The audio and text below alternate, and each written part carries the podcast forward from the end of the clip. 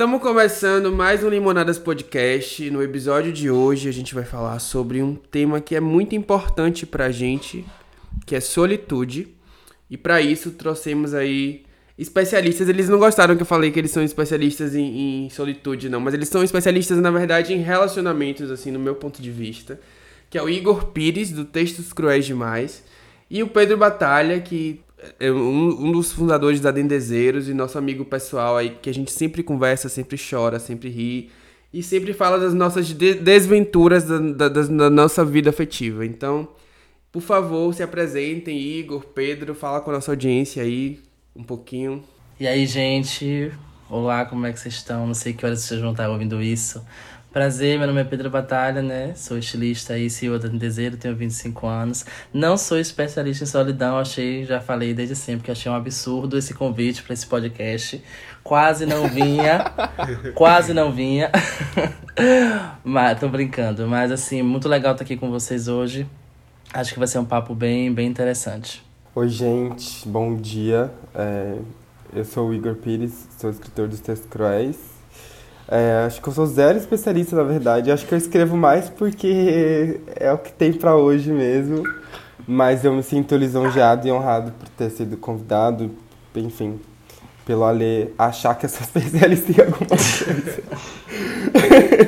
Ele é, é especialista em me fazer chorar no Twitter. Talvez, ah, é, isso sim, isso sim. Mas, enfim, obrigado pelo convite. Tô muito feliz. Eu, tava, eu abri o Instagram dele aqui pra ler algumas coisas, não consegui não, parei. Ele começou a lacrimejar. Mas, amigo, eu confesso que eu acho um absurdo o seu Instagram, porque só tem texto e eu acho que, gente, tinha que intercalar um texto no biscoito, amigo. tem o perfil dele pessoal também, né? Tem, ah, é verdade, acho que é por isso que, que, que tem dois mesmo.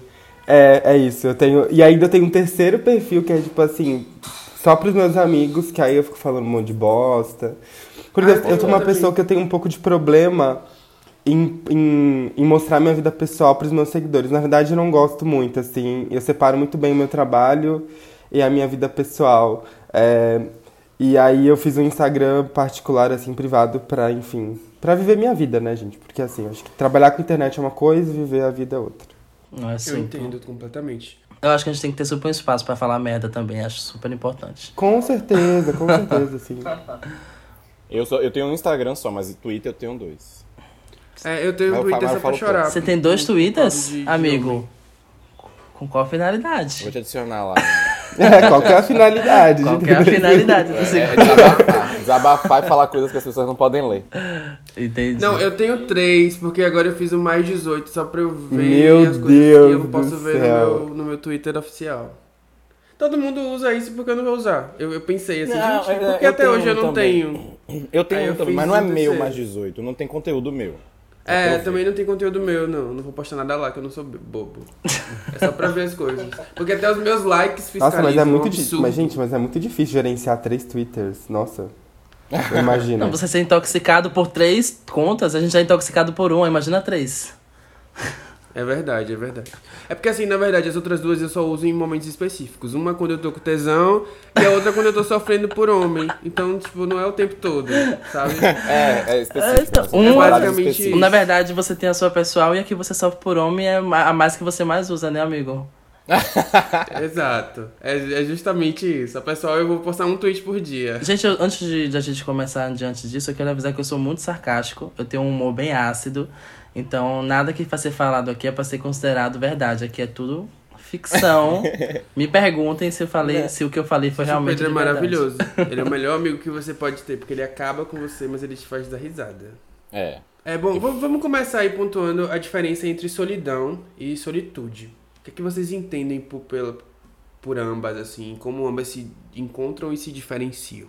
Falando um pouquinho do que eu, do que eu entendo, eu, eu dei uma pesquisada e, e, era, era já esse meu entendimento. A solidão ela tem muito mais a ver com, com é, fatores que a gente não, não necessariamente controla e que aí estão ligados justamente a, a, a isolamento, a tristeza e é associado justamente a coisas negativas, né? Enquanto que a solitude ela vem como um processo de escolha, um processo voluntário, onde a gente escolhe estar em determinados momentos sozinho e enxerga beleza nisso.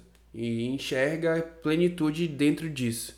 Eu acho que essa é a principal diferenciação das duas. Vocês concordam? Concordo, eu concordo. Eu concordo. Eu acho que solitude, na verdade, é o que você faz com a sua solidão. Ponto. Acho que é isso. Por aí. porque, né, a gente. Eu, eu costumo dizer que solidão é, é, é- é essa, essa massa, é, é isso que já vem dado, essa, né, essa, essa, esse conceito que já nos foi designado desde que a gente se conhece no mundo. Mas eu acho que solitude é um processo, é, sendo que a solidão é esse grande guarda-chuva, né? Tem gente que canta, tem gente que dança, tem gente que escreve, tem gente que vai à praia, tem gente que não consegue é, se adaptar, não consegue ser, uma, ser uma pessoa sozinha e ela precisa chamar outras pessoas para esse processo. Eu acho que solitude é mais ou menos o que você faz com a sua solidão, sabe? Ah, Eu, eu acredito que a solidão, ela tem muito a ver com a ausência. Que eu acho que a solitude, ela não dialoga, não, não necessariamente ela precisa implicar nisso.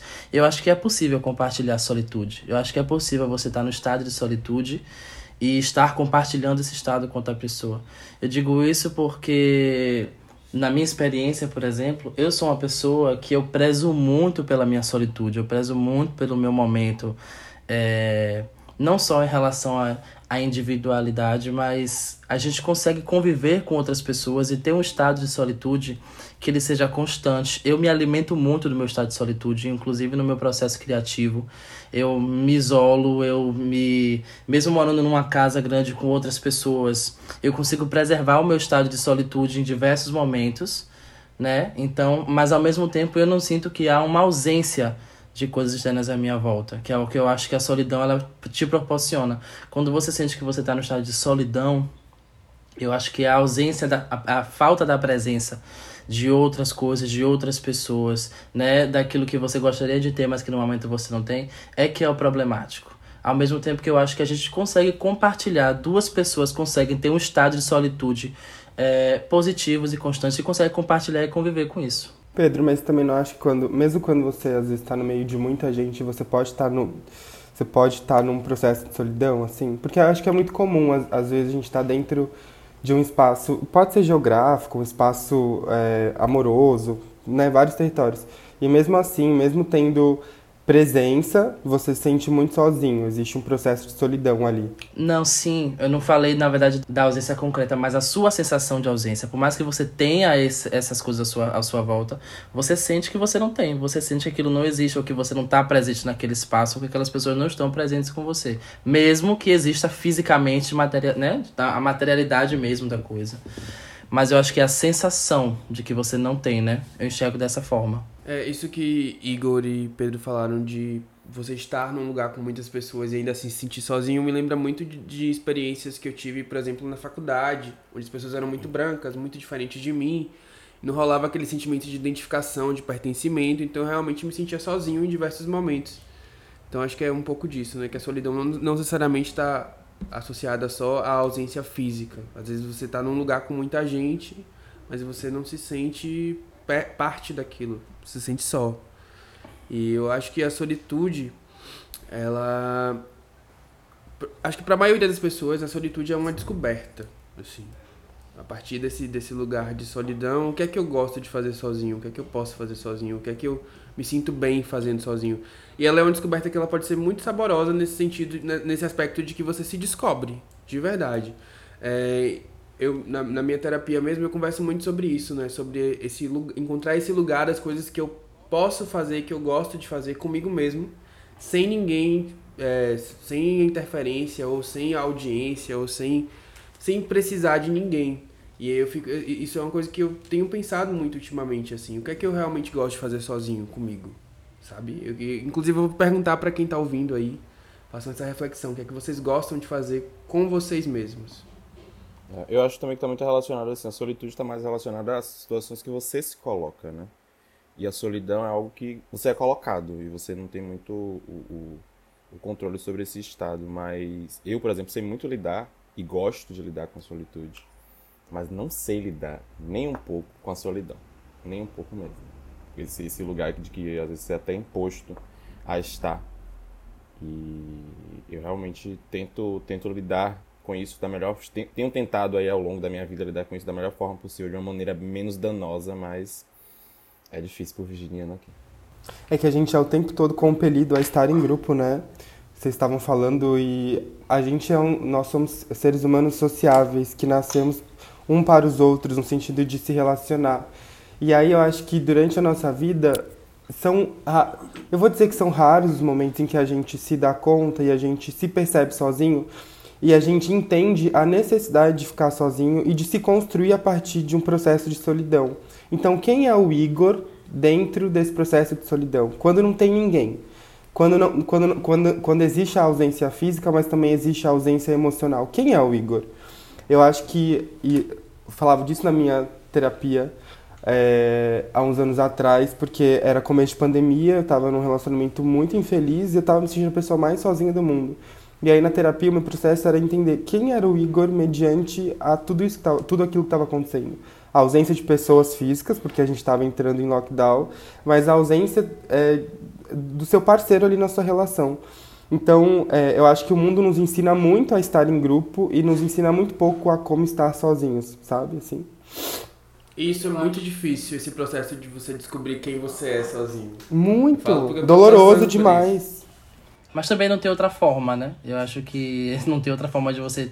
Eu acho que você descobre outras facetas suas em coletivo. Não descarto essa o coletivo como parte é, essencial também do seu processo de solitude. Eu acho que uma grande questão sobre essa sobre essa sobre esse tema é que a gente não consegue distinguir no nosso dia a dia. A gente não para para refletir sobre essa essa diferenciação entre solitude e solidão.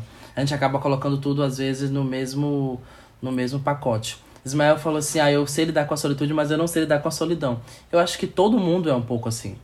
Né? Mas é porque não é necessariamente uma questão é, pessoal dele. Eu acho que a gente se depara com os momentos da nossa vida em que a gente acaba não entendendo, às vezes, o que precisa ser solitude e o que é um estado de solidão. E a gente falou de presença, né? Eu trouxe essa, esse termo da presença, mas eu acredito que talvez a gente nem, nem, nem pare mais para falar sobre presença, sobre ausência, mas uma ausência, na verdade, de conexão. Porque, por exemplo, quando a gente está, por exemplo, na pandemia, a gente pode se, um pouco dos dois, né? A gente se sente um pouco no processo inicial do lockdown, por exemplo, a, a gente não conseguir encontrar as pessoas, não ver as pessoas, não estar em contato sem essa presença física.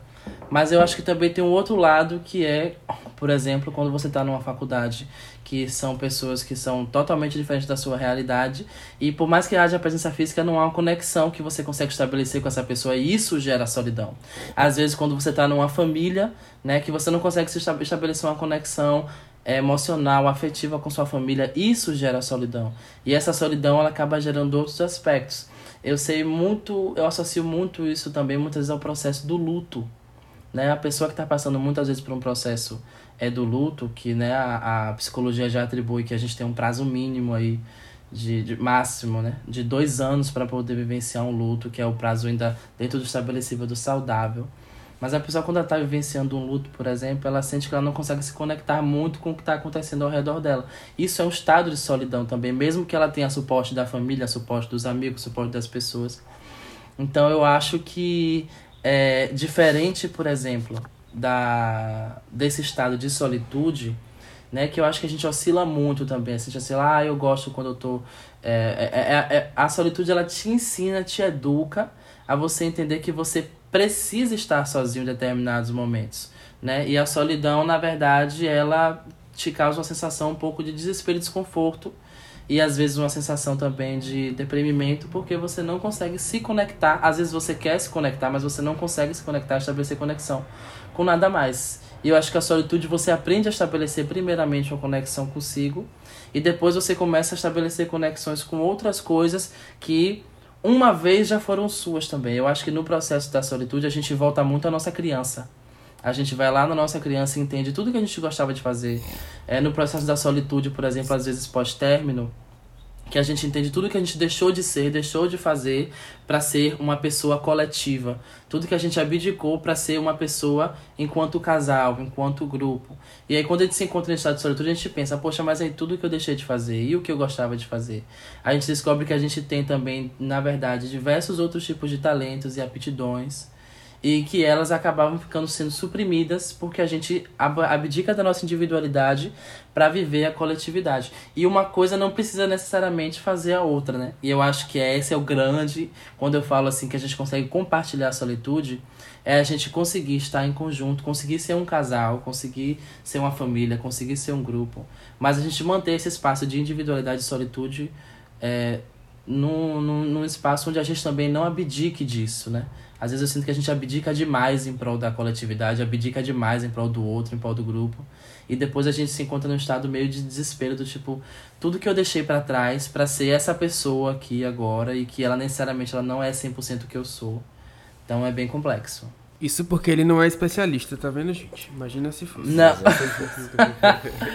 não, não. É, na minha pesquisa aqui no Google, eu encontrei que. A, a minha pesquisa aqui soli... no Google. Dando um Google aqui. Eu dei um Google nas minhas memórias que, aqui. Que a expressão solitude ela foi muito usada pelo pensador Paul Tillich, que associou o termo à glória e à felicidade de estar sozinho. Na solitude, conseguimos entrar em contato com o nosso mundo interno colocar os pensamentos em ordem e observar o significado das emoções. Acho que é isso mesmo. O Pedro já meio que tocou no, no tópico, mas eu coloquei aqui no, no nosso guiazinho esse lance da gente ser condicionado a achar que precisa estar numa relação romântica. E eu acho que esse talvez seja o principal aspecto, pelo menos para mim, quando eu penso em solitude. Eu penso muito sobre estar solteiro e sozinho e não necessariamente numa relação romântica. É, como é que vocês enxergam isso? Porque assim, quando eu era mais novo, isso era uma coisa que me, me machucava muito, assim. Tipo, ah, eu não, não namoro, eu não tenho uma pessoa para compartilhar as coisas e tal. E a, a, partir do momento que eu fui ficando mais velho, obviamente a gente quer ter uma relação, quer ter um relacionamento, mas o, o estar solteiro ganhou um outro lugar, uma outra definição, assim, que também é muito bom, também é, é, é muito boa, mas isso foi aprendido, não, não foi uma coisa que eu trago comigo desde sempre, porque antes era realmente essa noção de que eu precisava estar num relacionamento para ser feliz e pleno. E para ser validado também, né? É, tem um capítulo do, do livro Tudo sobre o Amor da Bell Hooks que ela está falando sobre amor romântico e ela traz um panorama estadunidense de como que essa construção né, aliada ao capitalismo, ai amo, como essa construção aliada ao capitalismo nos tornou pessoas que compreendem o amor de uma maneira muito errônea, né? E aí voltando para o começo do livro, que ela vai falar das relações de família, como a, a noção do amor ela, ela é concebida, a princípio, é, no cerne da família.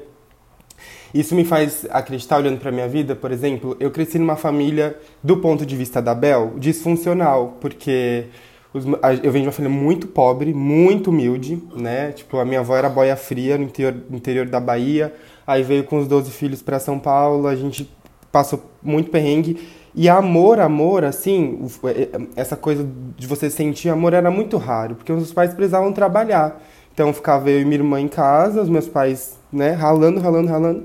Então a minha noção de amor, é, eu acredito, foi muito envezada durante a infância. E aí eu cresci a minha adolescência toda sem uma pessoa muito segura e tentando uma espécie de amor romântico para tentar ser validado, de certa forma.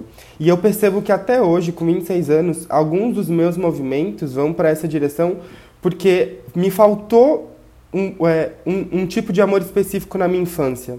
E aí na minha adolescência também por questões de bullying, porque eu sofria muito bullying na igreja e no colégio, sabe? De chegar a apanhar, porque eu era muito afeminado. Então, hoje eu vejo que alguns dos meus comportamentos, do, de traços da minha personalidade, vão muito no sentido de, às vezes, eu quero muito ser validado por estar dentro de uma relação. E aí, isso me fez pensar também no meu último namoro. É, eu tava pensando nisso ontem, andando na rua, assim, meu, será que você amava esse cara? Ou será que você amava a ideia de estar com ele? E muitas vezes, a, e muitas vezes a gente ama a ideia de estar com a pessoa e não a pessoa. E a gente ama a ideia porque. Putz, você namora, você venceu, você ganhou na loteria. Tipo é assim, você ganhou o bilhete. E eu acho que a, a, a, gente precisa ser muito honesto com a gente mesmo. E, e, e voltando no que o Pedro estava falando, né? De dentro de uma relação, você. Quando está numa relação, você abdica muito de si porque muitas vezes a gente joga a responsabilidade das nossas questões, de resolver as nossas questões, na mão do outro. Então a gente entra, né, tá lá namorando e a gente esquece da gente, esquece da nossa solitude, esquece de quem a gente é, porque é mais fácil você jogar todo o peso da, das suas questões, de você no mundo, o peso da sua existência, no colo do outro. E você fala assim, ai, é, é, é sua obrigação me salvar. É, o seu amor vai me salvar. Sendo que, na real, não existe isso. E aí, quando você termina a relação, você fala, putz, quem sou eu no mundo? O que aconteceu comigo? Tipo assim, do que, que eu gosto de fazer? Tipo, eu lembro que eu tenho várias amigas que terminam relacionamentos, aí elas vêm desesperadas. Igor, eu não sei o que eu faço. Aí eu falo, vai descobrir o que você faz, vai descobrir o que você é no mundo de novo, sabe? Vai se redescobrir no mundo, vai voltar para si nesse processo de solitude e falar assim, tá, mas quem sou eu? O que que eu gosto? O que que eu perdi? O que que eu ganhei? Sabe? É, eu acho que a gente precisa pensar, um, o amor romântico não é tudo na vida. E foi lendo o livro da Bel que eu tomei muito na cara e entendi que o amor romântico não vai nos salvar, assim. Existe, existem muitos outros tipos de amor, né?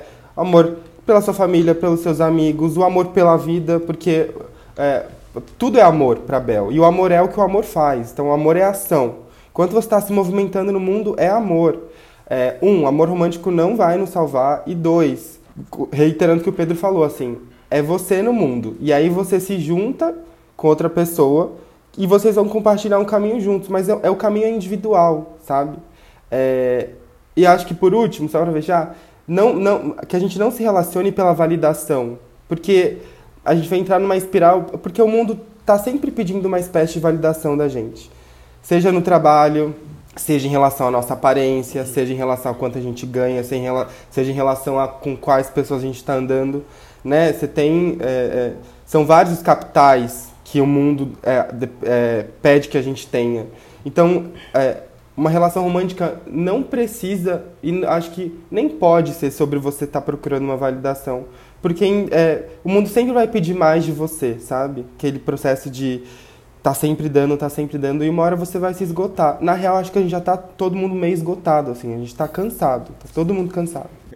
E, não, isso é muito real. Eu, acho que no meu, meu segundo relacionamento, eu entendi isso. Que, que eu não precisava mais dessa validação. Que eu não precisava dessa validação, né? Que ninguém precisa dessa validação. E aí eu comecei a encarar tudo de uma forma bem diferente, sabe? Porque eu vejo muitas pessoas em busca sempre de um relacionamento. Muitos amigos meus, a maioria dos meus amigos vivem em busca. Ah, amigo, preciso namorar. E eu entendi que não é esse o processo, sabe? Como vocês falaram, amor é sobre, é sobre, é sobre individualidade em primeiro lugar. E se você se esbarrar em alguém que, que quer andar junto com você nesse processo, beleza, bora lá. Mas não em busca dessa pessoa, caçando essa pessoa a vida inteira. Porque você termina caindo em ciladas o tempo inteiro, né? Eu vejo essas pessoas que saem de um relacionamento e entram em outro, saem de um relacionamento e entram em outro, pra, de alguma forma, abafar essa solidão. E termina caindo em outra dentro do próprio relacionamento, muitas vezes, né? Vivendo, um próprio, vivendo o próprio relacionamento. Inclusive em relação à sua própria identidade, em quem você é, o que é que as coisas que você. que te dão prazer de fato. E descobrir isso para mim assim foi uma virada de chave, sabe? Então, meu último relacionamento tem quatro anos que eu namorei. E eu tô muito bem só, sabe? Eu, eu, eu supro muitas coisas. Quando eu tô a fim de ir no cinema com alguém, ah, eu preciso de um boy pra ir no cinema. Não, eu chamo meus amigos pra ir no cinema comigo. Eu chamo meu irmão pra ir no cinema comigo. Eu vou só, se eu quiser. Então, é, ficar associando sempre essa necessidade de ter um parceiro, de ter uma parceira ali do seu lado para dividir a vida com você, para mim é algo que só faz a gente cair ensilado o tempo inteiro. Esse é um processo duplo, né? Além de você é, achar, encontrar beleza na, na solitude, se descobrir, é também entender onde você direciona o seu amor e o seu afeto para outras pessoas e, e qual é o lugar dessas outras pessoas na sua vida. Não é só a solitude, né? Também como a gente age aí no coletivo. Porque isso que Ismael falou, por exemplo, de tipo, tem os meus amigos, é, é muito real, assim. Hoje eu deposito muito das minhas expectativas que eu tinha antes com, em relacionamentos nas minhas relações com amizades, assim. No, no que diz respeito a, por exemplo, é, ir para os lugares que eu gosto, é, conversar sobre tópicos que me interessam, tudo isso, assim, eu acho que tem muito de, desse, de ser fortalecido e de fortalecer o meu círculo, o meu círculo de amigos também. Eu acho que o Igor falou uma coisa, assim, que é muito importante da gente debater, quando a gente fala sobre é, a transferência que a gente tem das resoluções das nossas questões para outra pessoa. Mas eu falo isso também no âmbito é, de você. Se você transfere é, a, a, a responsabilidade daquela pessoa te validar, te amar, te achar bonito, te achar desejável, daquela pessoa te completar você também vai transferir as questões que são vazias suas, que você precisa resolver de forma individual. E você também vai responsabilizar a pessoa por isso. Se você tem uma carência é, e você sente que essa carência ela não está sendo atendida, eu acho que você tem que entender também até que ponto você não consegue reconhecer diferentes formas de amor e que estão vindo em, em sua relação, em sua direção, ou também que você precisa entender de onde vem essa carência. Por que, que você precisa desse tipo de atitude, desse tipo de sentimento para que você se sinta bem? E por que você precisa que isso venha do outro e não de você? E aí, a partir do momento que a gente consegue começar a entender isso, esse processo de demandar, a gente demanda muito das pessoas o tempo todo. A gente demanda muito do outro, a gente demanda muito. A cada momento a gente quer carinho, a gente quer atenção e a gente quer é, sempre que as pessoas elas estejam prontas porque a gente precisa. A gente quer que as pessoas elas atendam a gente no momento que a gente está mal. E a gente às vezes faz isso de uma maneira muito egoísta também, porque a gente quer que as pessoas elas estejam prontas para atender o que a gente está passando. Só que a gente também tem que entender que todo mundo tem escolhas, assim como nós, de, de lidar com determinadas situações nossas ou não. Não é porque a pessoa é sua companheira que ela é obrigada a lidar com todas as suas questões emocionais. Ela não pode ser responsável por salvar tudo isso. E ao mesmo tempo eu digo que é, a gente não pode ter a ideia do, do relacionamento e do amor como a única pessoa que a gente confia, você é meu único tudo, único tudo. A gente tem que criar uma rede, porque botar tanta coisa em cima de uma pessoa, ninguém aguenta, gente. Ninguém aguenta ser o único tudo da pessoa. Ah, não, porque esse aqui é tudo para mim, porque tudo que você tem. É até desumanizador, né? Tu, é. Tudo, tudo que você tem, todas as suas mágoas, todas as suas questões, você chama aquela pessoa para você falar com ela e ela tem que conversar com você. Gente, às vezes a gente tá num momento, num processo que a gente tá vivendo uma outra coisa que a gente só quer que a pessoa se resolva e fala. E a gente não vai deixar de amar ela por causa disso. Mas é só porque a gente não tem condição de lidar com o que está interno na gente, lidar com o que está externo da outra pessoa. E amor, eu não digo nem só o amor romântico não salva, mas eu digo que amor em qualquer relação não é tudo. Amor ele é uma pequena fração. Atrelado ao amor, a gente tem a dedicação, a gente tem a escolha de querer estar naquele lugar. Eu digo que a escolha de estar no relacionamento é muito maior do que o sentimento de amor. Porque às vezes você tem um sentimento de amor por determinada coisa, mas aquilo não funciona. E ao mesmo tempo, mesmo quando um, um, amor não funciona, você escolhe estar naquele relacionamento quando ele é abusivo. Você escolhe estar num relacionamento quando você está abusando também. Então, a escolha, o poder da escolha, ele acaba sendo muito maior do, do que os outros sentimentos, na minha percepção. Porque quando você escolhe estar no relacionamento, você se dedica para que ele funcione. E aí eu acho que toda a questão é, a gente está sempre fazendo escolhas baseado no que está externo. Tudo pode passar por cima da gente para que a gente preserve o que está por, a, ao nosso redor. E aí eu acho que quando a gente direciona esse poder de escolha para mim, para dentro, é aí é que eu acho que você começa a entender que o estado da solitude, ele não é necessariamente um estado ruim e que ele não é um estado de solidão. Então, é, quando você se autocentra nesse sentido assim, acho que a gente precisa do egoísmo em, em diversos níveis da nossa vida. Não é ruim você ser uma pessoa egoísta. É ruim quando você, como tudo na vida, quando você perde a dosagem e o equilíbrio disso. Mas assim. Coloca na frente de tudo. É, você tem que entender a dosagem dele, mas ele é muito importante, porque porque tudo passa por cima de mim? Por que, que eu tô sempre abdicando determinadas coisas? Porque quando você vai deixando tudo ser tirado de você, porque você acha que na sua cabeça você está sendo uma pessoa prestativa, você está sendo uma pessoa compreensiva, está sendo uma pessoa que entende, é, que é empática. Esse, esse, esse esvaziamento vai te deixando uma sensação de solidão e de solitude, de solidão na verdade, né? Que você só vai entender como resolver isso lá na frente, quando você começa a recuperar essas coisas. Eu também não acho que a gente assim, ah, eu só consigo estar no relacionamento quando eu conseguir estar sozinho. Eu também não sou adepto 100% desse, desse discurso. Eu acho que tudo é um processo que pode acontecer é, simultâneo, mas se a gente tiver os olhos atentos a entender que a gente está vivendo esse processo. Se você vive esse processo sem ter um olhar atento a dizer, olha, eu tô aqui me relacionando com você, mas paralelo a isso, eu tô vivendo um momento que é meu. E eles é dessa forma que você pode viver isso de forma simultânea. Você não precisa estar tá pronto para você poder estar em determinado lugar. Eu acho que a gente nunca está pronto para nada. Acho que a gente vai vivenciando e experimentando. Nossa, Pedro, Pedro falou tudo. Eu vi um vídeo essa semana no TikTok de uma terapeuta, e ela falou uma coisa que é muito real. A discussão era é, essa esse pensamento de que você precisa primeiro se amar e aí se conhecer e aí chegar num, num processo Mentira, quase que é. Levitação. nirvana pra depois você ir em relação às outras pessoas. Aí e na ela próxima falava encarnação assim, eu entro no relacionamento. e ela falava assim, gente, essa ideia ela é muito errada porque você só sabe de si quando você está com os outros. Assim, você só sabe qual- quais são seus limites, o que você gosta, o que você não gosta, se você se compara com o outro. O outro é um espelho, a gente vive em sociedade. Então, isso que o Pedro falou é muito real. E eu acho que é, a gente precisa fazer exatamente esse caminho. Tô com você, né? Tô com você. Tô aqui, família. Tô aqui, amigos. Tô aqui, parceiro. Mas o que é meu, o que é seu e o que é nosso? A gente confunde muito e aí as coisas se perdem e a gente fica. a- e aí a gente toma pra, pra, pra gente o que não é nosso, que muitas vezes é do outro. A gente dá pro outro o que deveria ser só nosso. Eu lembro.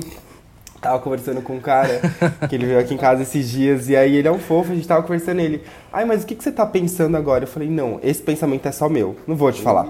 Assim, esse aqui é só meu, tem outras coisas que eu posso te falar e compartilhar. Mas a gente perde a mão às vezes e a gente tá dando pro outro, às vezes, uma coisa que é só nossa, que é particular seu. Eu acho que a gente tem que ter em mente que, o, que é, o que é meu, o que é seu, o que é nosso. Vamos agora pro último tópico. Eu queria só pontuar, assim, aspectos da solitude que são benéficos, os que vocês conseguirem se lembrar aí. O primeiro que eu queria citar, Batalha falou lá no comecinho e eu fiquei pensando que é justamente para pessoas que trabalham com criatividade. A solitude é essencial. Por exemplo, quando eu comecei meus projetos na internet, foi porque eu tava num momento muito meu, assim, de me questionar onde é que eu tô, pra onde eu quero ir, o que é que eu tô fazendo da minha vida, comigo mesmo, assim, e aí rolou, entendeu? Eu acho que se não fosse esses momentos sozinhos e de abstração e de eu tentar me entender comigo mesmo, eu não conseguiria. E até hoje, pra tudo que eu vou criar, tudo que eu vou fazer, eu preciso desse processo aí de ficar sozinho, de eh, me escutar, de parar. Enfim, como é que é pra vocês? É engraçado. É, o meu trabalho, é, ser escritor é um, é, um, é um trabalho muito solitário. Inclusive, eu tenho muitas crises a respeito se é isso que eu quero continuar fazendo o resto da minha vida. Porque eu tenho muita necessidade de ter contato com as pessoas, assim, de conversar e tudo mais.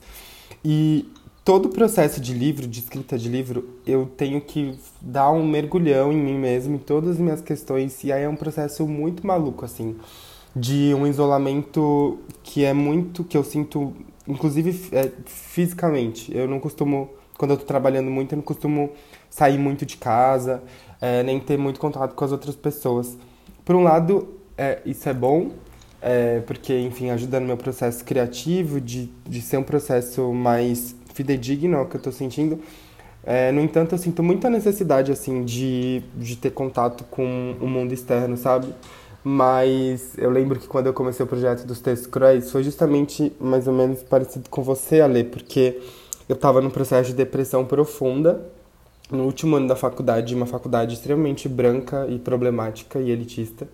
Era um ambiente que eu detestava e eu detestava a publicidade. Eu falava, gente, o que eu tô fazendo aqui? Eu não quero fazer isso pra minha vida.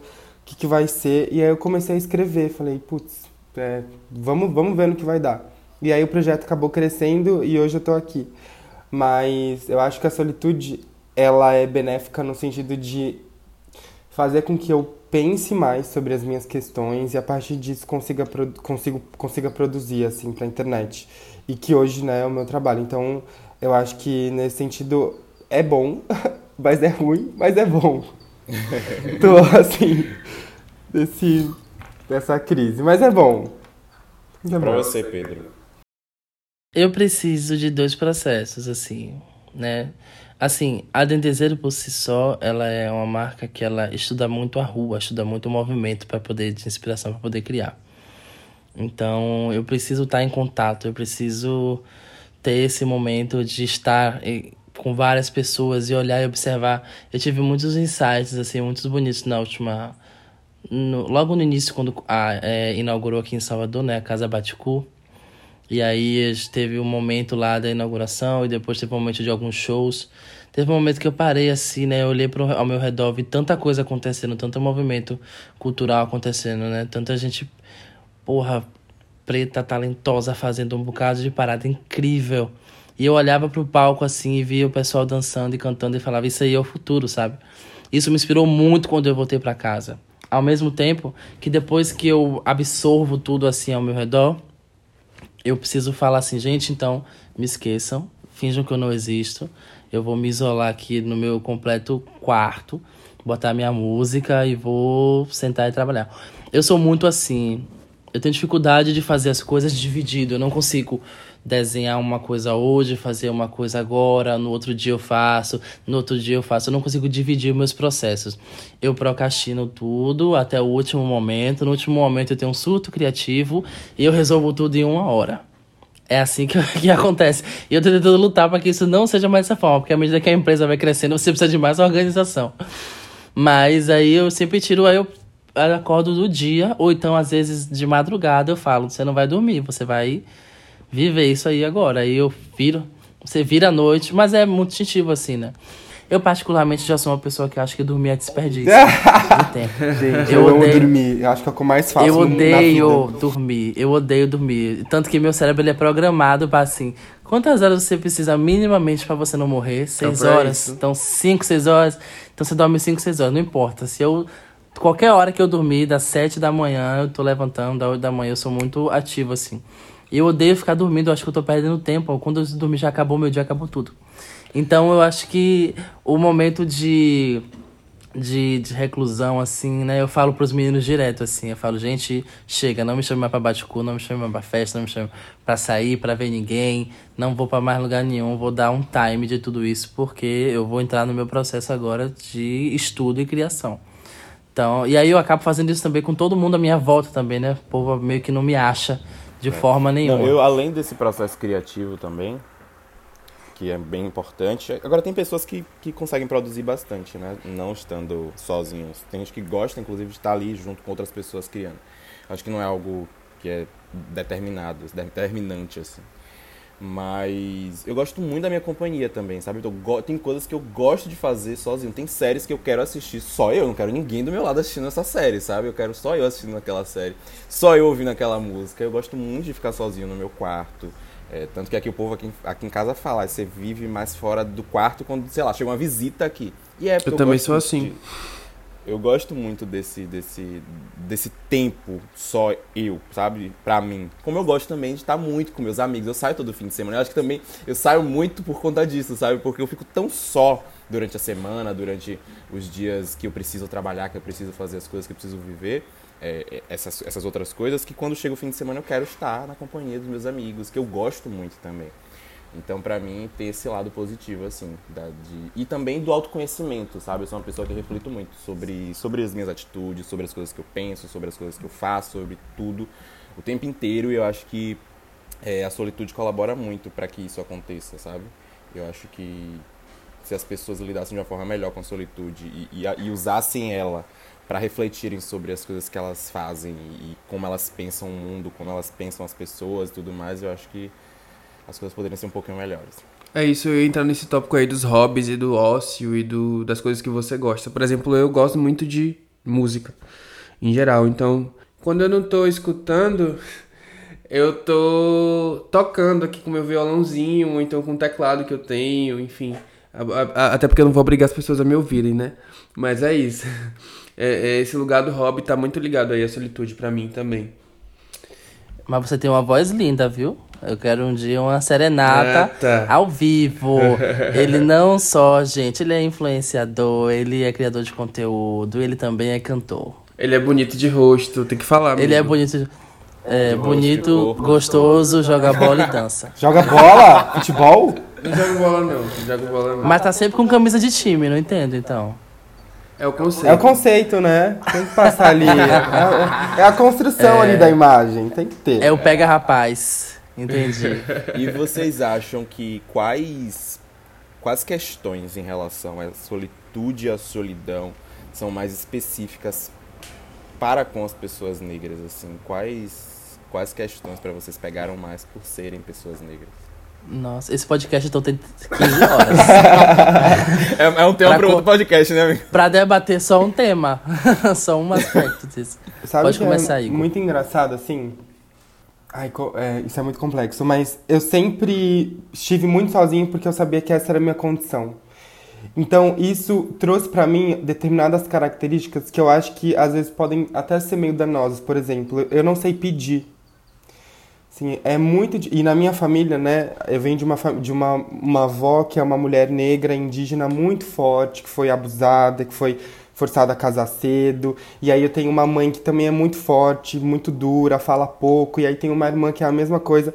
Então eu acabei absorvendo essa característica de não saber pedir. E aí eu me isolo, gente. Eu me isolo num nível que às vezes é até problemático, porque qualquer coisa que eu passe, sei lá, tô doente, eu não vou falar para ninguém que eu tô doente. Não quero trazer nenhum desconforto para as pessoas. Eu tento resolver por mim mesmo, sabe? Assim, se eu esses dias eu quase eu achei que eu tava tendo um infarto e aí eu tava na cama, tipo, pensando mil coisas. Meu, será que eu ligo pra minha mãe? Será que eu mando mensagem pra Letícia? Será que é a menina que mora comigo? E acabou que eu adormeci e aí no dia seguinte marquei a consulta. Mas essa, como essa condição sempre esteve muito pré-estabelecida para mim, eu sempre fiz o, traba o, a, o trabalho de ficar na minha, assim, e de aceitar isso, sabe, assim, é, e de não, de não pedir afeto. Eu não sei pedir, não sei falar, olha, porque eu sei, é, é, na minha cabeça já, já vai vir um não, sabe? O não já tá é, como resposta para mim, para tudo. É, e isso com certeza mexe muito com a minha autoestima, assim. É, esse lance de, de rejeição, de abandono. Eu sofri questões na, na, na, na, infância e na adolescência que eu acho que hoje me fizeram uma pessoa muito. É, muito dura, assim, muito. É, combativa. Acho que eu sou muito combativo. Não sei muito receber carinho. E aí quando eu recebo eu fico, oi? Assim, carinho, afeto. Então é uma questão que eu estou tentando trabalhar ainda. Entender que eu posso, que eu sou merecedor de afeto, de carinho, é, romântico, é, afetivo, sabe? Mas é um processo. No, é, é interessante como a gente é atravessado por questões coletivas mas que se manifestam de maneiras subjetivas em cada um. No meu caso, tem muito do. Eu até brinco, tenho brincado muito nos stories que eu sou a Cassie de euforia. Não sou, tá, gente? Mas assim, tem muito do dessa coisa que Ismael falou lá no comecinho de você se jogar em qualquer relação e você acabar se dando mal, né? Porque a gente vai, simplesmente vai. E eu tenho muito desse lugar de não saber quem eu sou numa relação, porque eu vou muito no, no que a pessoa tá me direcionando, porque é como se ela tivesse ali fazendo um favor, sabe? Tipo, eu tô ali, é, é um favor que a pessoa tá me fazendo. No, no, fundo, no subjetivo, é um pouco disso. Então tem muito disso de eu me perder, de eu não saber quem eu sou numa relação, porque eu tô indo ali para agradar exclusivamente a outro. Então eu tô muito nesse processo aí de entender essa solitude, entender quem eu sou e como eu sou, tipo, pra, até para me impor, porque até não saber me impor em relacionamentos é um, é um grande problema, assim. Tipo, impor os meus limites, impor o que eu, o que eu gosto, o que eu quero, o que eu não quero. Porque justamente por conta dessa, dessa solidão, dessa, da, dessa questão da afetividade ser muito forte aí na vida de pessoas pretas e eu não ter tido muito disso no, na, na, no campo afetivo, eu me encontro me colocando nessas situações, nesses lugares sempre. Acho que é nisso principalmente que me afeta. E como a assim, gente sempre sabota né, as relações, assim, eu já dei fim muitas eu, eu já criei muitos fins na minha cabeça para não ter que lidar com o fim. Tipo, eu já uhum. é, Muitas vezes eu faço um movimento de, de tipo, não, não quero, porque eu acho que em algum momento eu vou ser deixado de lado, sabe? É, é meio complicado, assim. Não, e... Ai. Vai, Ismael. A Ismael tá chorando já, meu gente. O... Ismael, todo episódio ele não, chora. Boa. O... É que eu tô sensível, tá? o... não, eu acho que é isso, né? Como a gente já tá meio que... Que a sociedade nos condiciona, né? Essa solidão, a rejeição, ao preterimento e todas essas violências, a gente termina tendo essas atitudes realmente antes da relação acontecer, durante a relação, nos términos também, nossos términos têm essas conotações e eu acho que isso, porque, porque o, a questão do relacionamento entre as pessoas pretas e toda a complicação que a gente visualiza em ser rejeitado é ser rejeitado simplesmente por ser quem nós somos. Então isso bate de uma forma tão pesada dentro da gente, né? Que que isso termina adoecendo a gente ainda mais. Então por isso que a gente termina tendo essas atitudes reativas, essas atitudes de, de autossabotagem. Então por isso que eu acho que dói no, que, eu acho que por isso, porque dói num lugar muito específico, né? Não é, não é, não é, porque as pessoas brancas elas não passam por essa questão, né? De, de ah, ele vai terminar comigo por conta de uma atitude, por conta, mas porque eu tenho a cor que eu tenho, porque eu tenho os traços que eu tenho, porque eu sou uma pessoa preta, eles não passam por isso. Então, acho que essa, essa é, é a grande questão para mim e por isso que às vezes bate num lugar bem difícil. Ah, eu pensando aqui muito sobre tudo que vocês falaram, eu acho que eu chego numa conclusão que é muito que é a seguinte é, como é que a gente exige né como a gente lida é, exige que pessoas que são condicionadas a ter instintos de sobrevivência o tempo todo elas não sejam enrijecidas no emocional Gente, o instinto de sobrevivência é o instinto que ele não é o instinto fácil. Ser sobreviver requer abdicações de muitos aspectos da sua individualidade, do seu emocional. E a maior parte da população preta ela vive com o instinto de sobrevivência muito forte, porque você tá o tempo todo lutando pela sua sobrevivência. Uhum. Que tempo você tem? Que, que espaço você tem para dialogar sobre outras coisas? Por isso que às vezes a maioria das avós, a maioria das mães, a maioria dos pais eles não conseguem entender. Hoje, né, a, a óbvio que a gente está longe de, de, de estar numa sociedade boa e saudável para a população preta. Mas a gente sabe que em relação às avós, às bisavós, existe uma disparidade também aí que hoje a gente, né, a gente consegue ver pessoas com acesso à universidade, com acesso a outras coisas que eles não tinham. Então, o instinto de sobrevivência enrijeceu as pessoas ao longo dos anos.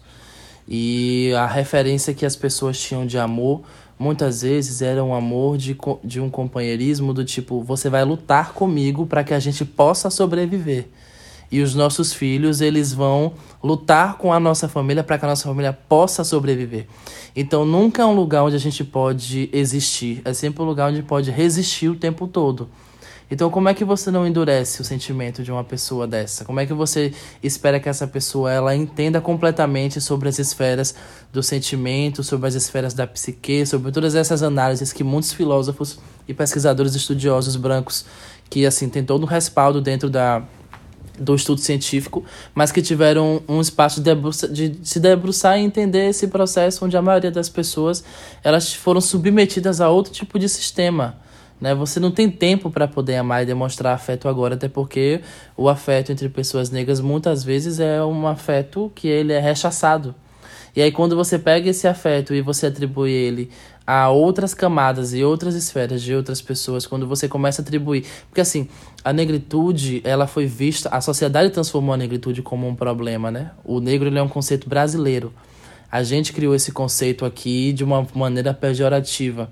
Mas quando você pega os outros aspectos e você alinha a essa questão da negritude, quando você pega uma pessoa que tem outros aspectos, é, quando você pega uma pessoa gorda, quando você pega uma pessoa LGBT, quando você pega uma pessoa pobre, quando você pega.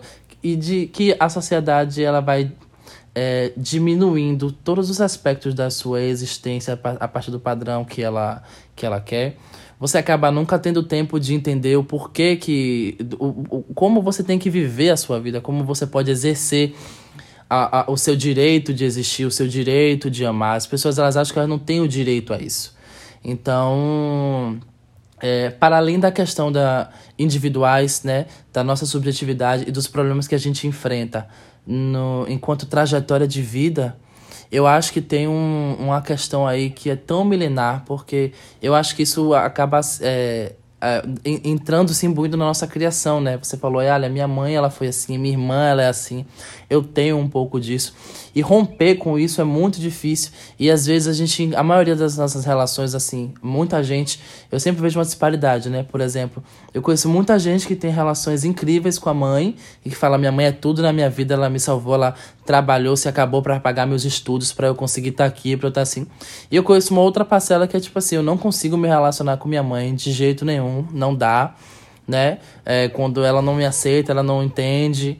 E aí é, é, é, é, a gente acaba lidando, a gente é obrigado a lidar com um problema que a gente não criou, que a gente não desenvolveu.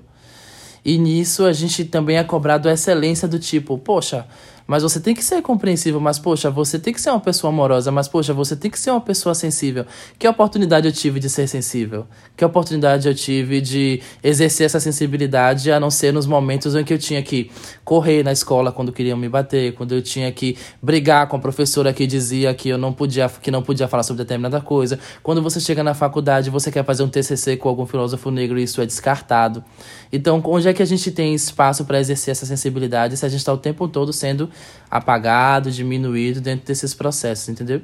E aí, quando a gente se encontra com uma outra pessoa preta, e a gente estabelece um relacionamento com outra pessoa preta também, é, a gente é corrompido por todo esse amor romântico, europeu, ocidental, onde a gente acha que a gente também vai encontrar aquele mesmo é, príncipe dos contos de fadas, que é um homem branco, loiro num cavalo branco, a gente atribui essa mesma imagem àquela pessoa daquele relacionamento. E aí, quando a gente se depara com isso e a gente vê que a pessoa tem mazelas profundas, iguais às mazelas que você tem, mas nessa, iguais no sentido é, de que os, os, os, processos são um pouco mais parecidos. E aí, o grande desafio é você conseguir. Muita gente fala assim: ah, é muito melhor a gente se relacionar com uma pessoa preta, ser afrocentado, porque a gente se entende. Mas esse processo de entendimento, muitas vezes, ele, ele acaba sendo. É, envenenado por, por, por, por, outros aspectos que são inerentes às nossas escolhas. E é um processo... A gente não escolheu isso. Desculpa, e é um Fale. processo de entendimento pela dor, né? O que é mais bizarro. É, é mais difícil, né? A gente foi ensinado, na verdade, que a gente só consegue as coisas pela dor. Tudo tem que vir através do sofrimento. Se você hoje você tem dinheiro, é, ou se você hoje ganha dinheiro fácil, é, ou se hoje você ganha mais dinheiro com menos esforço do que você precisa, a gente se pune por isso. Porque a gente acha, a gente é acostumado de que tudo que a gente tem que conquistar na nossa vida tem que ser pela dor. E por que, que com amor ia ser diferente? Então, assim, é muito difícil. O lugar onde as pessoas negras foram colocadas nesse espaço da afetividade na sociedade, ele é um espaço muito vazio. Ele é um espaço que, mesmo com muita gente que está se debruçando ainda, estudando e pesquisando e escrevendo sobre isso, eu acho que ainda é um, um, um, um campo de, de, de de, de entendimento que ainda tem muito a se debruçar. Ainda mais porque as, os séculos, as décadas mudam, as coisas não são as mesmas. Cada vez mais a gente traz demandas para a sociedade que são diferentes. Então, eu fico me, várias vezes eu me pergunto assim, quando é que a gente vai conseguir e se a gente vai conseguir ter um entendimento de uma resolução de um relacionamento com outras pessoas ou com nós mesmos assim, que não seja perpassado por esse envenenamento, né? É, dor, né? Com, com, esse, com essa série de pensamentos aí, na verdade, né, o tópico era hobbies e o Ismael jogou esse tópico aí pesadíssimo para o final. Então, se você Desculpa. chegou até o final, é porque você realmente está com a gente. É, com certeza todo mundo ficou nesse tópico, esse tópico é muito bom. Sim. É, eu ia pedir indicações, mas Tava assim, todo, todo mundo chorando aqui. Todo mundo falou desse livro, então essa é a indicação. Bell Hook, Estudo sobre essa é o amor. Ah, eu, eu, eu mostrando como se tivesse uma câmera, né, para as pessoas verem, mas não tem ainda. Leia os livros do Igor também, do Textos Cruéis Demais. Amigo, fala o nome dos seus dois podcasts, para quem quiser ouvir. É Clube do Pé na Bunda. É um podcast sobre pé na bunda, basicamente. A gente escuta histórias terríveis de pé na bunda. Nossa, chama eu e Alexandre. É. Não, a gente vai. Boa, boa, boa. Vou, boa, vou chamar vocês nos próximos. Né, vou levar pro meu produtor. Pra gente dar boas eu risadas. vai destruir o podcast, hein? a, gente, a gente tem um pé na bunda recente que é ótimo. É maravilhoso. Ele ficava com uma pessoa no Rio, eu ficava com outra, elas se juntaram e deram pé na bunda na gente. É incrível. Cara, muito boa, muito boa. muito boa. Socorro. E eu tenho outro podcast chamado Podcast Cruel Demais, que é um podcast de poesia, assim, que eu narro textos e é isso. Escutem. É isso. Pedro, onde as pessoas te encontram? As pessoas me encontram no arroba prazer batalha, onde você não vai ver nada sobre solitude e solidão nesse perfil. você vai ver um total equilíbrio entre biscoito e trabalho. Mas você vai ver um rosto tá, muito bonito. Recomendo. Você vai ver um rostinho muito bonito, recomendo também. né? E também a minha marca, né? Dendezeiro, arroba Dendezeiro no Instagram. Você encontra também do meu trabalho por lá. E, eventualmente, se você esbarrar comigo, Alexandre, Ismael, na rua, provavelmente a gente vai estar em círculo chorando, debatendo alguma questão. provavelmente não, tá louco. É sempre assim, é sempre assim. Ai, gente. As festas terminam assim, com esse grupo. Igor, é, o seu arroba é arroba textos cruéis demais. Ou né? arroba então... Igor Pires, com Igor. underline no final. Isso. Igor, você é de São Paulo? Eu sou de São Paulo, mas eu moro no Rio, há cinco anos já. Ah, tá. Quando a gente for por aí pra gente bater, pra gente Por se conhecer. favor, por favor. Vou, Marcar vai esse ser muito tudo.